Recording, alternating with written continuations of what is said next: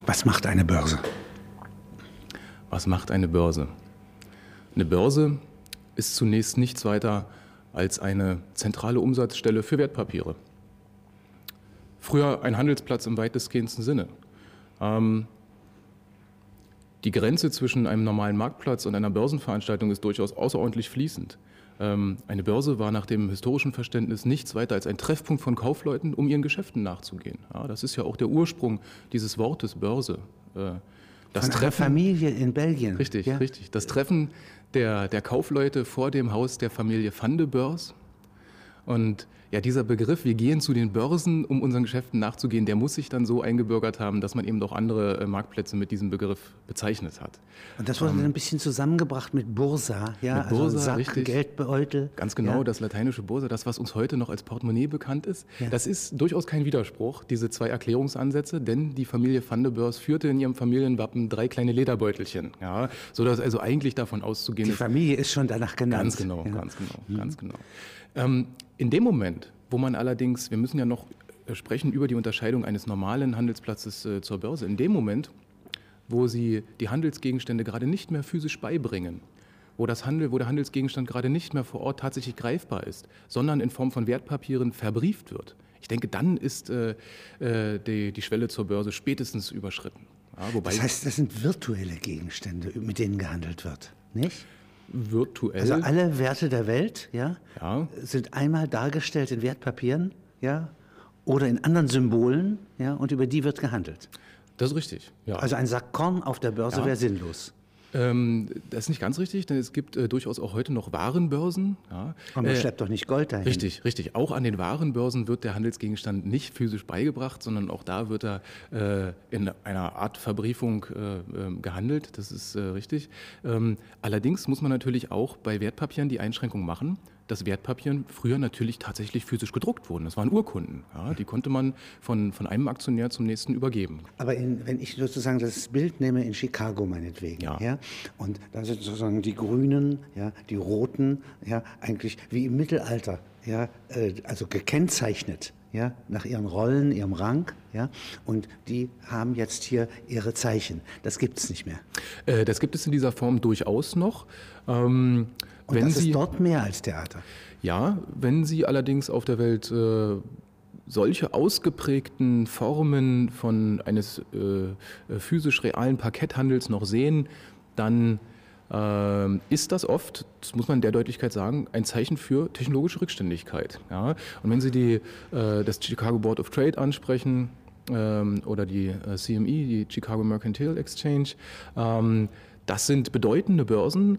Ähm, allerdings denken Sie an äh, den deutschen Vertreter einer Terminbörse, die Eurex, ja, die Weltterminbörse schlechthin. Äh, das ist eine voll elektronische Veranstaltung, ohne jeden physischen Parketthandel. Und wenn man sagt früher créer, also die rufen einander etwas zu, eine Handelsart, nicht? Das ist nicht mehr üblich. Ähm, ja, dieser Zurufhandel ist natürlich unmittelbar verknüpft mit dem Parketthandel. Das heißt, ähm, Sie werden heute im... Äh, wer soll elektronisch schreien? Ja, wer soll elektronisch schreien? Allerdings gibt es durchaus äh, einige Elemente des früheren Zurufhandels heute noch im Telefonhandel. Ja, telefoniert wird nach wie vor viel im Interbankenverkehr und in diese, in diese ähm, ja, bei diesen Gesprächen zu benutzenden technischen Ausdrücke haben sich viele Elemente des alten äh, Zurufhandels äh, hinübergerettet. Also wenn man sagt Geld, ja, ich will kaufen, ja. Brief, ich will verkaufen, das ist richtig. Richtig, richtig. Ja, das ja. gibt's noch. Äh, das gibt's durchaus noch, um Gottes Willen, ja, selbstverständlich. Das sind äh, Begriffe, die stehen felsenfest äh, in der Börsenterminologie, die werden sich auch nie ändern. Und jetzt nochmal, was die Börse genau macht. Die kann ja über Zeiten ja, bestimmen, ja, sie kann Preise rituell festlegen. Ist doch rituell. Ja? Das ist äh, zutreffend. Die Börse, das ist eine ihrer ganz zentralen Funktionen, die sogenannte Preisfeststellungsfunktion. Ja?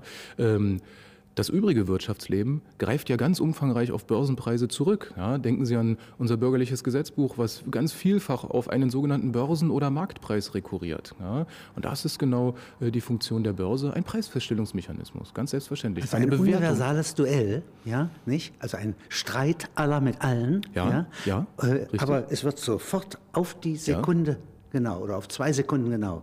Oder wie viel? Ähm, in dem Moment, wo die Aufträge zusammengeführt werden, wird die Preisfeststellung vorgenommen. Also das äh, ist im Millisekundenbereich kaum messbar. Ja, wenn sich messbar. an der Börse heute in einem elektronischen Handelssystem zwei äh, gegeneinander ausführbare Order gegenüberstehen, kommt es innerhalb von Millisekunden ähm, zur Preisfeststellung. Und das ist eigentlich mehr als ein Notar. Ja, nicht? Also ein Notar würde den Willen von Parteien ja, ja mhm. auch aufnehmen können. Mhm Mhm. und damit gewissermaßen eine Rechtssicherheit erzeugen. Aber das ist hier noch etwas, was sehr viel spontaner und autonomer funktioniert. Ja, ja, der Vergleich äh, mit einem Notar ist, ist durchaus außerordentlich interessant. Äh, äh, dem Börsenpreis wird im Allgemeinen ein außerordentliches Vertrauen gegenübergebracht, äh, wobei man da vielleicht auch etwas vorsichtig sein sollte, inwiefern das nicht einfach Respekt ist. Ja? Ähm, Zunächst zu diesem Aspekt des Vertrauens. Äh, wir haben das angedeutet. Das Recht rekurriert ganz vielfach auf diesen Börsenmarktpreis, äh, ähm, stellt ihnen eine ganz besondere Glaubwürdigkeit an die Seite. Ja, das soll ein ganz besonders äh, ähm, wertvoller Preis sein, gerade im Wettstreit von Angebot so und Nachfrage zustande kommt. Einigungen enthält. Ganz also genau. Das ist ja, wie viele Kräfte sind da tätig an so einer Preisfeststellung? Naja, minimal, minimal zwei. Ja. Ja, minimal, minimal zwei Kontrahenten. Ja. Und ähm, man sollte sich da auch von der Vorstellung lösen, dass äh, Börsenhandel und ein Börsenpreis immer im Wettstreit äh, tausender Anleger zustande kommt. Das ist etwas, was mit Sicherheit auf den hochliquiden Handel äh, zutrifft, also den Handel in unseren äh, großen Standardwerten. Da ist das mit Sicherheit so. Ähm, der Regelfall im Börsenhandel ist ein ganz anderer, ja, ähm, nämlich der, dass wenn ein Investor mit einem Handelsinteresse an den Markt geht, es in den allerseltensten Fällen sofort das entsprechende Gegeninteresse am Markt gibt. In 90 Prozent der Fälle ähm, geht dieser Auftrag ins Leere. Aber deswegen gibt es besondere Marktteilnehmer in liquiditätsspendender Funktion. Ja? Man nennt sie dann auch Market Maker, Marktmacher. Oder äh, äh, denken Sie an die alte, an die, an die traditionelle Skontro-Führerschaft. Das sind die preisverstellenden Börsenmakler im traditionellen Parketthandel. Ähm, denken Sie heute an die Designated Sponsor im Xetra-System. Alle äh, das sind verschiedene Bezeichnungen für letztlich die gleiche Funktion, nämlich eine liquiditätsspendende Funktion. Ähm, dann wahrzunehmen, wenn kein entsprechender Gegenauftrag für den Kundenauftrag vorliegt. Und das ist der absolute Regelfall im äh, Börsenhandel. Das mag viele überraschen, aber ähm, bei absolut, also bei fast jeder Preisverstellung nimmt ein solcher Liquiditätsspender zumindest für den Spitzenüberhang äh, an der Preisverstellung teil. Also es ist keinesfalls so, dass an der Börse immer äh, jedem Käufer auch gleichzeitig ein entsprechender Verkäufer gegenübersteht. Ganz und gar nicht. Ja. Beschreiben Sie mir das mal an einem konkreten Beispiel. Ja? Ein konkretes Beispiel ähm, sieht so aus, dass Sie um 9.10 Uhr morgens auf die Idee kommen, 100 Stück der Siemens-Aktie zu erwerben. Sie geben diesen Auftrag an Ihre Bank oder einen sonstigen Zugangsintermediär. Sie haben ja keinen direkten Börsenzugang. Ähm, die Bank leitet das weiter, speist diesen Auftrag in das Börsenhandelssystem ein. Ihr Auftrag erreicht den Börsenplatz und die Siemens-Aktie ist nun so ein Beispiel eines außerordentlich äh, liquiden Papiers, eines außerordentlich rege gehandelten Papiers. Dort wird es sofort in aller Regel zur Preisfeststellung kommen. Und wenn Sie so eine runde Stückzahl geordert haben, 100 Stück, dann wird man auch in aller Regel sofort einen entsprechenden äh, Verkäufer für Ihren Kaufauftrag finden. Aber betrachten wir einen Wert aus der zweiten Reihe. Sie wollen die Pro7 Sat1 Media AG handeln. Ein Wert der zweiten Reihe, ein außerordentlich äh, äh, liquide gehandelter Wert am, am, äh, kurz nach dem Börsengang. Danach allerdings, was das Handelsvolumen angeht, eher ein Wert der zweiten Reihe. Wenn Sie sich äh, den gleichen Ablauf hier vorstellen, dann erreicht Ihr Kaufauftrag über 100 äh, Stück der ProSieben-Aktie den Markt und es ist kein Verkäufer zu diesem Zeitpunkt da. Das heißt, ähm, damit jetzt die Börse ihre tatsächliche Funktion wahrnehmen kann, zu der es auch gehört, eine jederzeitige Gewähr für die Handelbarkeit zu bieten, ja, das ist ja der Liquid ein Liquiditätspool, auf den Sie zugreifen wollen. Das ist ja die besondere Funktion der Börse. Das ist ja das, was den börsenmäßig organisierten Markt von äh, außerbörslichen Handel unterscheidet. Ja, Sie sollen ja die jederzeitige Gewähr für die Liquidierbarkeit Ihrer Position haben. Und deswegen tritt jetzt der Liquiditätsspender auf den Plan, der Börsenmakler im traditionellen Sinne, der Market Maker im Xetra-System oder Designated Sponsor heißt er da. Er beleiht also gewissermaßen Richtig. mit seinem Kredit, ja, Richtig. dass er einen äh, Verkäufer finden wird. Ganz ja? genau. Er verkauft Ihnen 100 Stück dieser Aktie. Sie bekommen äh, das Geschäft sofort ausgeführt. Sie bekommen auch sofort über Ihre Bank die Rückmeldung. Sie bekommen die Stücke sogar ins Depot zeitnah eingebucht. Und der Makler ist jetzt darauf angewiesen, sich seinerseits einzudecken, denn er ist ja 100 Stück schuldig sozusagen. Und dabei trägt er natürlich erhebliche Risiken. Ja, das sind im Wesentlichen zwei Risiken. Zunächst ein ähm, ja, Beschaffungsrisiko. Kriege ich die Stücke überhaupt? Kann ich mich überhaupt irgendwo eindecken? Das wird bei Siemens kein Problem sein, das wird bei ProSieben kein Problem sein. Wo wäre das zum Beispiel ein Problem? Denken Sie an eine Kasach Telekom. Oder denken Sie an äh, einen Vietnam Opportunity Fonds. Ja? Ganz wilde Handelsgegenstände, die natürlich jetzt in diesen äh, Börsenzeiten außerordentliche Attraktivität genießen. Da äh, trägt der, der, der Liquiditätsspender ein ganz erhebliches Beschaffungsrisiko. Das ist also das Erste. Und als zweites trägt er ein ganz erhebliches Preisrisiko. Ja, die erste Frage also, kriege ich den Handelsgegenstand überhaupt? Und die zweite, zu welchem Preis bekomme ich ihn? Ja, wenn man Ihnen das Geschäft in der Siemens-Aktie äh, morgens um 9.10 Uhr für 100 Euro abgerechnet hat pro Stück, dann ist es natürlich für ganz von ganz erheblichem Interesse für den Liquiditätsspender, ob er diese Stücke seinerseits jetzt für 102 Euro zurückkaufen kann oder für 98 Euro zurückkaufen kann. Die Risiken dieses Liquiditätsspenders werden durch zweierlei abgedeckt. Erstens ja, explizite Transaktionskosten, der berechnet Ihnen eine Gebühr.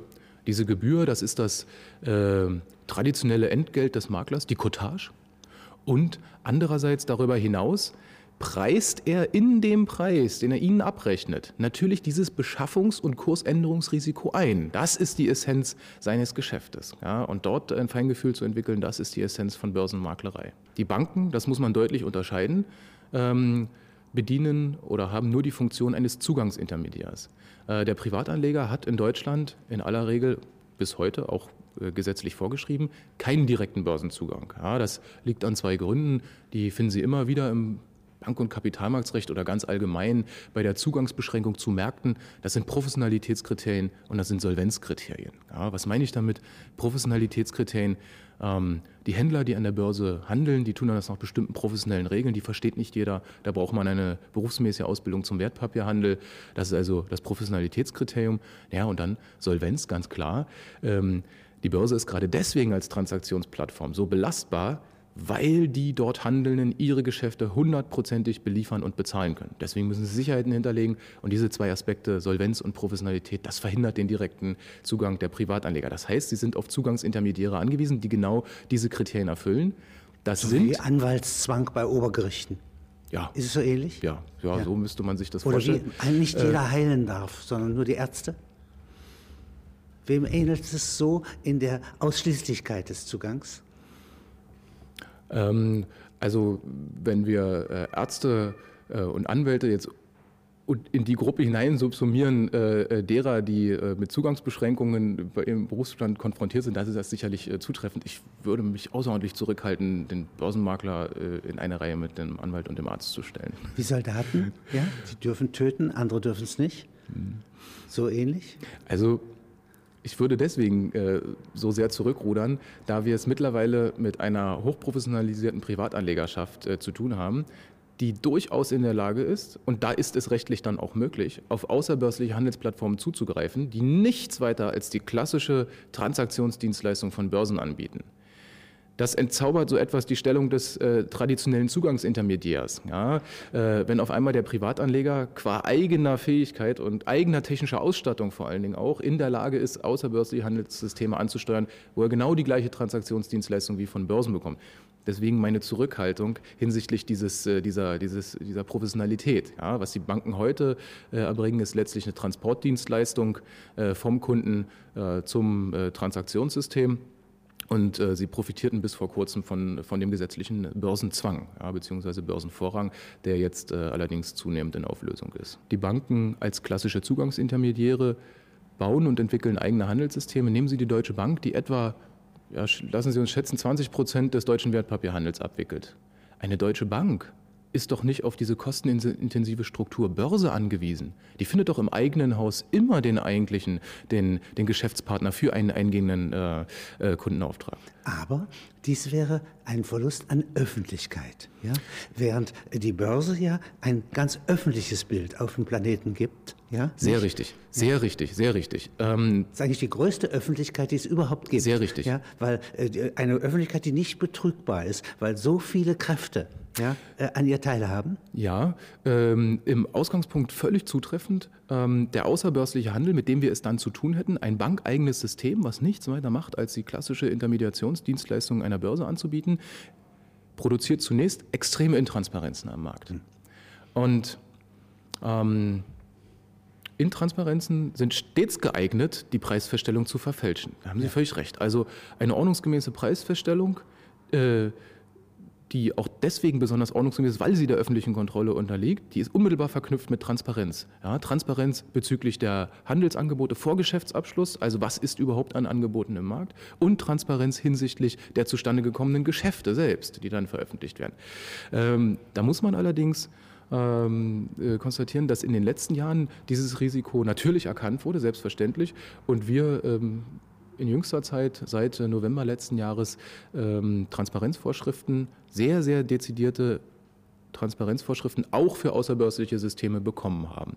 Ja. Jetzt sagen Sie mal außerbörslich. Also ich bin jetzt am Freitagabend angekommen, jetzt kommt Samstag, Sonntag und vielleicht auch ein Feiertag mhm. in den USA am Montag. Mhm. Äh, wie ist so etwas? Da schläft die Börse. Ja? Ähm, die Börse schläft. Das heißt aber noch lange nicht, dass der Wertpapierhandel als solcher schläft. Nein. Ganz und gar nicht. Ja. Der geht sozusagen außerbörslich weiter. Der geht dann außerbörslich weiter in Form von Direktgeschäften zwischen den Banken. Aber, und das ist die interessante Entwicklung der letzten Jahre, durchaus auch institutionalisiert auf außerbörslichen elektronischen Handelsplattformen, die exakt die gleiche Intermediationsdienstleistung wie eine Börse anbieten ähm, und mit, und das ist ihr großer Wettbewerbsvorteil von Anfang an gewesen, mit extrem erweiterten Handelszeiten. Ja, ähm, wenn Sie heute ähm, die erfolgreichen außerbörslichen Handelssysteme am Markt betrachten, dann werden Sie feststellen, wir haben gegenüber Börsen extrem erweiterte Handelszeiten. Starten mehrere Stunden äh, vor Handelsbeginn der eigentlichen Börsen und enden den, Handel, beenden den Handel auch mehrere Stunden nach dem eigentlichen Handelsende an der Börse. Also ein Gesamtkapitalist, so ein ganz groß Tycoon, der könnte eigentlich überhaupt nicht mehr schlafen. Ja? Das ist richtig. Der also Sie haben eigentlich Mitarbeiter haben, ja, die während er ein kurzes Schläfchen macht, ja, so Napoleon konnte ja auch während einer Schlacht nicht schlafen. Sie haben mit, äh, Sie sind heute selbst als Privatkunde am Ende der Transaktionskette in der Lage, jedenfalls theoretisch in der Lage, ohne größeren Aufwand an einem 24-Stunden-Handel zu partizipieren. Das geht. Wie kommt es, dass wenn in einer Börse ein Einbruch stattfindet, sagen wir in den USA, das so starke Auswirkungen auf alle anderen Börsen hat, sodass also die Potenz Indiens, die Potenz Chinas sich nicht selbstständig dagegen erklären kann, wenigstens nicht was Börse betrifft. Wie kommt das? Woher kommt diese extreme Abhängigkeit der Börsen voneinander? Ist das nur Stimmung, Psychologie? Also es gibt natürlich eine ähm, unmittelbare Abhängigkeit dann, wenn der gleiche Handelsgegenstand auf verschiedenen Handelsplattformen zur gleichen Zeit gehandelt wird. Dann ist selbstverständlich, dass eine äh, Preisveränderung auf einem umsatzstarken Marktplatz, der würde ja dann auch die Tendenz vorgeben, ein sogenanntes Referenzpreissystem, äh, an dem sich die anderen Märkte zu orientieren hätten. Eine Preisveränderung dort schlägt also unmittelbar auf alle anderen Handelsplätze Aber durch. Aber die chinesischen Wertpapiere sind ja nicht so im Handel in den USA, um ein Beispiel zu geben. Ganz und gar nicht. Und sogar haben mit den äh, Grundstückshypotheken äh, dort gar nichts zu tun. Richtig, richtig, richtig. Ähm, deswegen äh, kommt es da nur zu indirekten äh, Verbindungen. Ja. Ähm, die amerikanische Börse ist die Leitbörse schlechthin, ja, ähm, gibt stets die Tendenz äh, für die anderen Börsen vor. Es gibt ja diesen Börsianerspruch, ja, wenn Amerika hustet, bekommt die Welt einen Schnupfen und genauso verhält es sich. Es gibt eine außerordentlich äh, enge Verknüpfung. Das liegt an der mit Sicherheit an unserer globalen äh, Wirtschaftsordnung, an einer, äh, wenn Sie an einen globalen Konjunkturzyklus glauben, dann müssen Sie automatisch auch an den globalen Börsenzyklus glauben. Aber Sie sagen Glauben, ja? Äh, es ist ja so, dass äh, dieser Zyklus ja gar nicht äh, sozusagen in die Tiefe greift. Ja? Also mhm. äh, selbst die Handelsbeziehungen mhm. zwischen Indien und China sind ja durchaus löcherig. Mhm. Ja? Nicht? Also, haben also auch Pause gelegentlich. Mhm. Mhm. Wie, mhm. wie kommt das, dass diese starke Interaktion stattfindet? Also wenn Sie ganz konkret China und Deutschland ansprechen, ja. dann verhält es sich doch so, dass das zwei außerordentlich exportstarke Nationen sind. Ja. Äh, gut, China mit gigantischem Wachstum auch im Inneren, aber bei uns nun gerade nicht. Ja. Unser Wachstum äh, speist sich ausschließlich aus dem Außenhandel. Mit, äh, wir sind eine der globalisiertesten Ökonomien schlechthin. Und äh, ganz selbstverständlich schlägt eine, eine Konjunktureintrübung in den USA und eine Börseneintrübung, die das dann repräsentiert, unmittelbar auf unsere äh, Wirtschaftsordnung durch. Ganz selbstverständlich.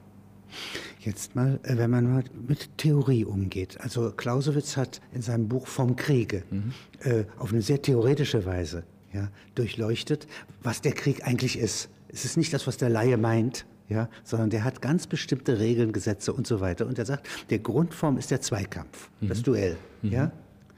Und dann kommt es zu diesen großen Unübersichtlichkeiten, wenn die Millionen äh, aufeinander schlagen. Mhm. Ja? Und Dynamiken, die kein Mensch beherrscht. Mhm. Soll keiner denken, er wäre der Gott darüber. Mhm. Das ist doch bei der Börse, ist das so ähnlich oder ist das ganz anders? Sie sagten vorhin, die Grundform ist ja auch, zwei treiben Handel miteinander. Also das... Ähm, Aber in Wirklichkeit sind Chöre tätig. Das Bild zweier Makler, die um eine Ausführung äh, vor der, auf dem Börsenplatz, auf dem Börsenparkett konkurrieren. Das ist, äh, hat, trägt durchaus Züge eines Zweikampfes, aber ich gebe Ihnen vorbehaltlos recht, dass die Börse ein derartig multifaktorielles Geschehen ist, von derartig vielen Faktoren beeinflusst wird, dass es äh, deswegen auch unprognostizierbar ist. Ja, ich halte Märkte kurz- und mittelfristig in keinster Weise für prognostizierbar. Und hat das jetzt mehr äh, die Form eines Friedensschlusses, weil ja zum Schluss ein Preis festgestellt wird, oder die eines Krieges, bei der einer den anderen, den Willen des anderen überwindet? Naja, wenn Sie davon ausgehen, dass äh, die Börse ja nicht mit einer Preisverstellung beendet ist, sondern sofort der Kampf um die nächste Preisfeststellung entbrennt, dann das hätte das eher fortlaufenden Charakter. Ja. Ich würde mich allerdings Ihnen nicht anschließen wollen, den Börsenhandel als Krieg zu bezeichnen. Hm. Nein. Nicht Krieg aller gegen alle. Nein, um Gottes Willen. Sondern gewissermaßen ein Gefäß, ja, in der pausenlos Friedensschlüsse herstellbar sind. Das wäre das andere Extrem. Die Verbindung zum Krieg behagt mir deswegen nicht, äh, weil das äh, fernliegend unseres Geschäfts ist. Ja, ja. Im Krieg sterben Menschen.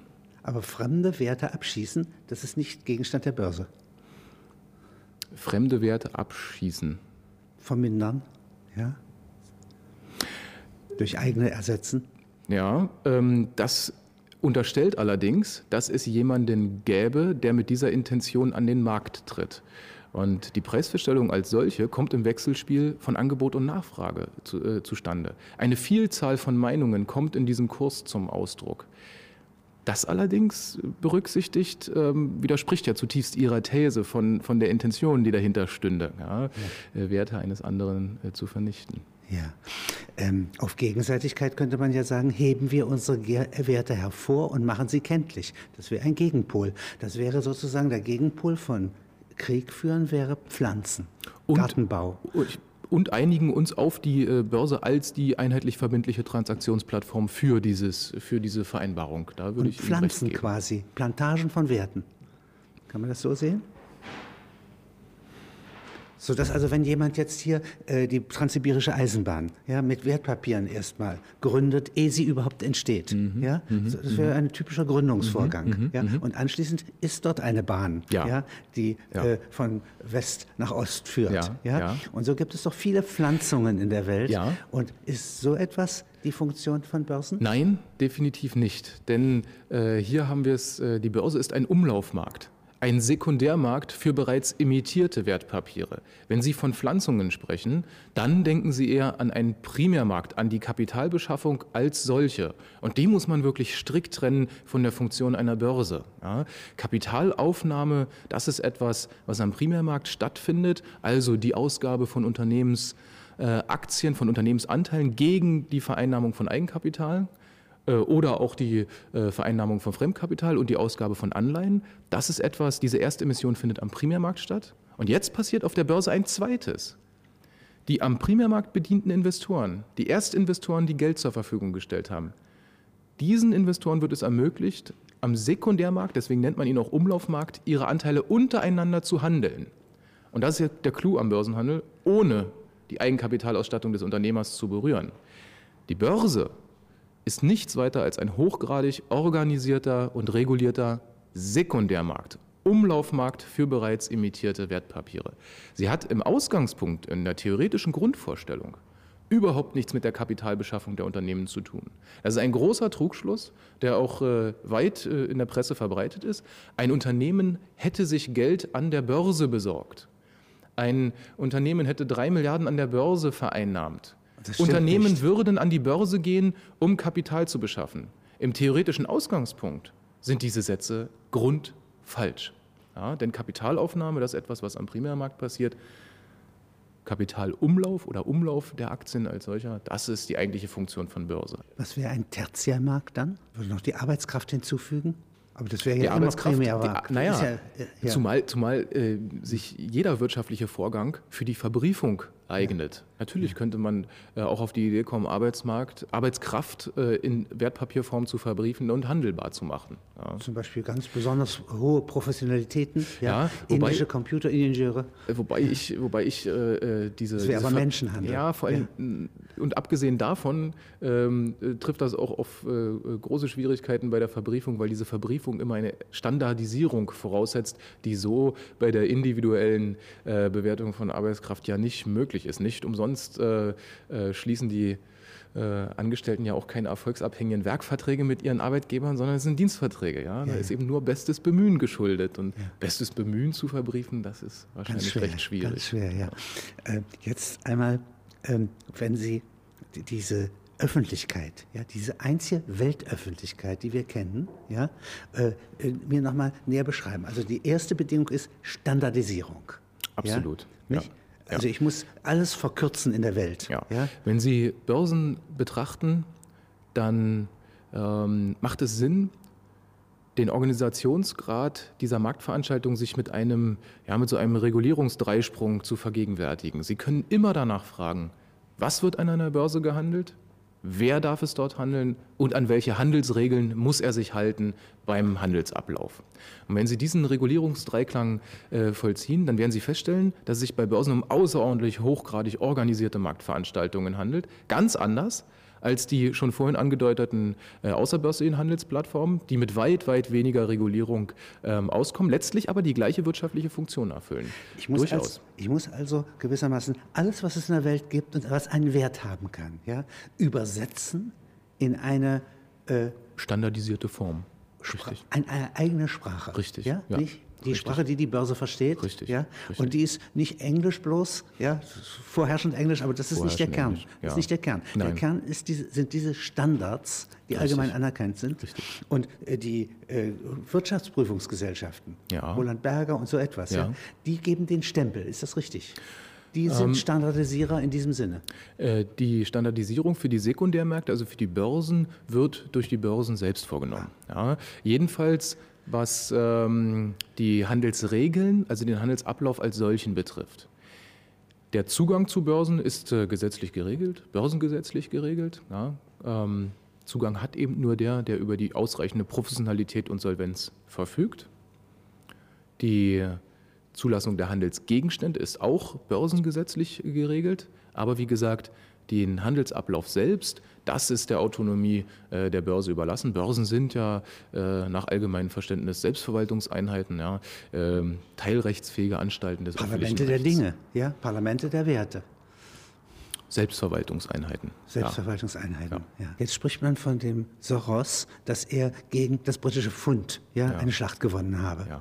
Äh, man spricht, ähm, man könnte sich vorstellen, dass es einen Dr. Mabuse gäbe, ja, hinter diesem Geschehen. Welche Chancen hätte der gegen die Wirklichkeit der Börse? Einschließlich der außerbörslichen Wirklichkeiten? Also zunächst muss man dem, auch dem Handelserfolg des äh, Herrn Soros äh, kritisch begegnen. Äh, selbstverständlich hat er außerordentlichen Erfolg äh, damit gehabt.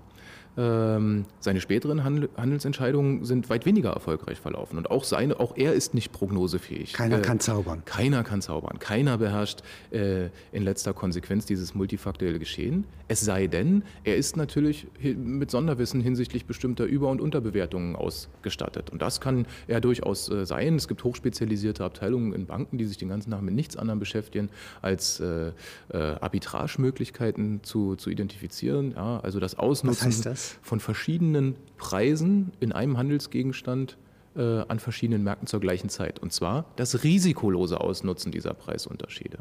Ja, aber wissen Sie, das hat doch nichts mit der wirklichen Prognosefähigkeit eines Marktes zu tun, sondern das ist äh, Ausnutzen von technischem Vorauswissen. Das ist wie ein Jäger, ja? ja. Also der kann sagen, da läuft das Wild lang. Ja. ja? Und die Differenz kann ich nutzen. Zum Beispiel. Ja? Einfach nur ein Informationsvorsprung.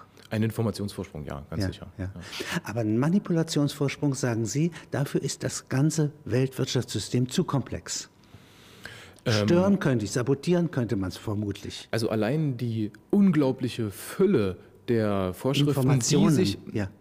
die unglaubliche Fülle der Vorschriften, die zum Schutz der Preisfeststellung erlassen wurden, allein diese Fülle dieser Vorschriften deutet auf eine ausgeprägte Manipulationsanfälligkeit äh, äh, dieser Preisfeststellung hin. Ja? Ähm, nur und da muss man deutlich unterscheiden, welche Manipulation gilt es zu verhindern. Das ist ja das Interessante am Börsenrecht. Dieser umfangreich, diese umfangreichen Vorschriften zur Sicherstellung einer ordnungsgemäßen Preisfeststellung beschäftigen sich sämtlichst nur mit einer formalen Kurswahrheit. Was meine ich damit? Die Order der Anleger, die den Börsenplatz erreichen, sollen formal ordnungsgemäß in einen Preis umgesetzt werden. Sie werden keine einzige Vorschrift im Börsenrecht finden, die sich tatsächlich mit dem eigentlichen Wert des Unternehmens auseinandersetzt. Denn der wird ja bestimmt durch die einzelnen Investoren, die ihre Order an die Börse geben. Dort enthält sich der Gesetzgeber völlig. Das heißt also, wenn wir über Manipulationen in technischer Hinsicht beim Umsetzen dieser formalen Kurswahrheit sprechen. Dann gibt es dafür ein ganz engmaschiges Regelwerk, eine außerordentlich engmaschige Überwachung auch. Jede einzelne Preisfeststellung an deutschen Börsen wird durch äh, eine eigene Abteilung der Börsen, die Handelsüberwachungsstelle, überwacht. Wenn wir jetzt aber über die Motivation sprechen, warum erteilt ein Investor eine bestimmte Order, dann gibt es dafür kaum oder wenig Vorschriften. Wenn Sie jetzt hier einen Fall haben, dass ein einzelner Bank äh, Wertpapierhändler in Frankreich ja. ja äh, hier äh, Transaktionen machen kann für 4,9 Milliarden ja. Euro. Ja, ja. Äh, und das den Kontrollsystemen, ja. das hat nun mit Börse direkt nichts zu tun, findet aber an der Börse statt. Ja? Ja. Wie kann der das machen? Die Antwort darauf äh, liegt auf der Hand. Also im Ausgangspunkt muss natürlich, das muss ja erstaunen. Warum haben wir trotz immer engmaschig werdender normativer Vorgaben und einer dramatischen Verbesserung der Überwachungssysteme in den Banken, warum haben wir trotzdem in absoluter Regelmäßigkeit diese Vorfälle? Ja, denken Sie an den Nick Leeson-Fall, denken Sie an Sumitomo, äh, an den Rusnik-Fall oder die jüngsten Vorgänge um die WestLB. Warum haben wir in der Regelmäßigkeit dieser Vorfälle? Die Antwort liegt äh, auf der Hand. Jedes Überwachungssystem und sei es noch so ausgefeilt, ist durch den, der es kennt, manipulierbar. Und das ist ein roter Faden, der sich durch all diese Fälle zieht. Äh, alle Handelnden in all diesen Fällen waren ausgewiesene Kenner ihres Fachs die, die entsprechenden Handels- und Risk-Management-Systeme äh, äh Der ganz Franzose besonders hier hatte äh, spezielle Kenntnisse. Richtig. Der ja. war selber Kontrolleur gewesen. Ganz genau, ganz genau. Ja. Er war äh, im sogenannten Mitteloffice äh, tätig, ja, äh, Mittel- und Backoffice tätig. Was heißt das, das sind Institutionen. Als das? Front Office bezeichnet man den eigentlichen Händler selbst. Ja, ja. Der steht in Front und schließt die Geschäfte als solchen ab. Aber er ist natürlich angewiesen auf einen ganzen Abwicklungsapparat, der sich an den Abschluss der eigentlichen eigentlichen Geschäfte anschließt. Und dieser Abwicklungsapparat, der wird bewältigt durch die Mittel- und Backoffice. Und in diesen Mittel- und Backoffices äh, läuft natürlich auch, äh, laufen entsprechende Risk-Management-Systeme, entsprechende Überwachungssysteme die er offensichtlich sehr gut äh, kannte. Es tritt ein weiteres hinzu, das muss man bei diesen Fällen immer noch mit berücksichtigen, nämlich ähm, das heute schier unüberschaubare Universum an derivativen Finanzinstrumenten. Finanzinstrumente, die ihren Wert ihrerseits von zugrunde liegenden Basisinstrumenten ableiten. Das heißt, all diese Fälle. Sagen Sie mal ein Beispiel. Ja, ähm, all, diese, all diesen Fällen ist gemeinsam, dass in den seltensten Fällen das Basisinstrument, nämlich die Aktie selbst, Objekt des Handelns war, eben gerade nicht die Siemens-Aktie, sondern aus der Siemens-Aktie äh, abgeleitete Finanzinstrumente. Optionsscheine, Optionen, Future, ja, das sind äh, die klassischen derivativen Finanzinstrumente. Äh, deren Anzahl. Ich wette also auf eine Entwicklung der Siemens-Aktie ja, in anderthalb Jahren. Zum Beispiel. Ja? Oder, zum Beispiel. Ja. Zum Beispiel. Ähm, weil das auch ein außerordentlich altes Geschäft ist. Ja? Das Termingeschäft ist so alt wie das Börsengeschäft selbst, selbstverständlich. Ja. Haben die Rothschilds gemacht, ja, die Medici, ja. Ja, alle haben das schon gemacht. Also ich denke, in dem Moment, äh, wo es zur Agrarwirtschaft kam und man sich über Preise bezüglich der Agrarprodukte einige, gab es auch sofort das Termingeschäft. Ja, äh, das liegt doch, wissen Sie, das sind, das sind doch äh, Das Korn wächst quasi noch, ist noch gar nicht ja, da, aber ist noch nicht Brot geworden, ja, wird schon gehandelt. Ja, und, und, und das ist doch fast ein, ein zwangsläufiger Prozess, ein, ein, ein zwangsläufig evolutionärer Prozess, denn sprechen Sie doch den Bauern im Frühjahr mal an und machen Sie ihm das Angebot. Eine bestimmte Preissicherheit, am Ende des Jahres zu haben, ihm seine Ernte abzunehmen zu einem Preis X unabhängig davon, ob es jetzt besonders gut läuft, seine Ernte, oder ob sie besonders schlecht läuft. Und im Rahmen äh, des Wechselspiels, der dann verschiedenen Einschätzungen über die Erfolgsaussichten der Ernte, kommt ein Preis zustande. Und so kann ich später einen sich gründenden Staat, also die Niederlande, beleihen. Ja, so kann ich die Tulpenzucht beleihen. Die Tulpenzucht, ja, Tulpen nicht? verkaufen, äh, die äh, noch nicht mal in die Erde gesteckt wurden. Sind ja. nur Knollen. Ja, sie sind, sind nur als Knollen, Knollen wertvoll. Da könnte ein Genie an Tulpe herauskommen, ja. die noch schöner ist als alles andere. Das das war doch die größte Börsenspekulation, glaube ich, die es überhaupt je gab, die Londoner Tulpenbörse. Äh, es geht los im Jahr 1623, 24. Da kostete eine Tulpenzwiebel einen niederländischen Gulden. Ja. Ähm, bereits zwei Jahre später steigt der Preis auf 3500, 3600 niederländische Gulden. Es gab dann zehn Jahre relative Ruhe und äh, ich meine, irgendwann ums Jahr 1646 äh, wechselte eine Tulpenzwiebel der besonders seltenen Sorte, Vizekönig, ja, äh, den Besitzer für 24 Wagenladungen Korn, acht Mastschweine, drei Kühe, drei Tonnen Butter und Käse. Äh, das ist also äh, ein unglaubliches Beispiel einer Spekulationsblase. Es gibt ein außerordentlich äh, prominentes Opfer dieser, dieses niederländischen Tulpenbahns und das ist Rembrandt. Ja. Der, dessen Bilder heute zu Millionen gehandelt werden, soll völlig verarmt gestorben sein, weil er sich in äh, Tulpen, Tulpenzwiebeln verspekuliert hat. Dabei hatte diese Tulpenspekulation äh, ja des, den realen Punkt, dass in den Niederlanden ganze Felder mit solchen Tulpen ausgerüstet wurden. Nur das war der Käufer vergessen. Ja. Wer will so viele Tulpen haben? Das ist doch etwas, äh, das müssen Sie beim Marktgeschehen immer verinnerlichen. Und Warentermingeschäft wäre das entsprechend. Ja? Beim Warentermingeschäft ist das entsprechend. Da geht es doch um sehr viel mehr. Ja?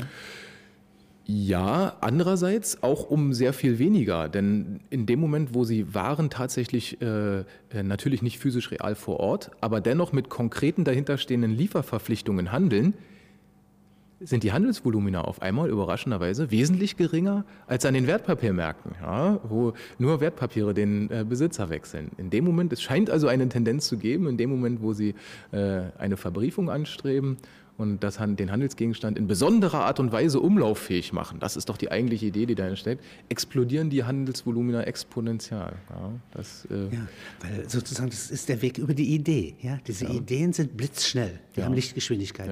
Und die Realien, ja, die müssen Sie noch auf Dampfer laden, die müssen Sie ausgraben, die müssen Sie reifen lassen. Ja. Wenn Sie nochmal äh, beschreiben Ausdrücke von Bert Brecht. Mhm. Ja, die Heilige Johanna der Schlachthöfe. Mhm. Dort kommen Börsenausdrücke vor. Mhm. Zum Beispiel ein Corner. Ja, Gibt es das noch? Ein Corner. Jemanden heißt, man schafft einen künstlichen Mangel in der Welt ja, mhm. und nutzt ihn. Mhm. Kann es mhm. das noch geben? Sie werden in allen Marktveranstaltungen natürlich strukturelle Ungleichgewichte feststellen.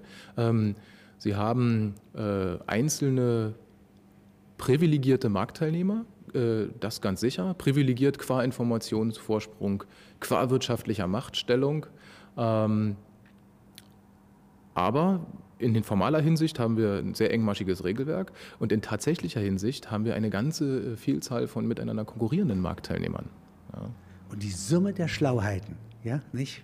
Ein Jahr großer Männer, ja, die auch liquide sind, ja, nutzt nicht ja? Die nutzt äh, natürlich in Einzelfällen, selbstverständlich, wenn ein Herr Chris Hohn äh, die deutsche Börse angreift äh, oder ABN AMRO sich äh, gegen, gegen Übernahme äh, oder gegen Hedgefonds-Avancen wehren muss, äh, dann sind das natürlich Einzelfälle, die in, selbstverständlich, um Gottes Willen, findet da Einflussnahme statt. Selbst, selbstverständlich wird dort Marktmacht ähm, ausgespielt, ja, ganz selbstverständlich.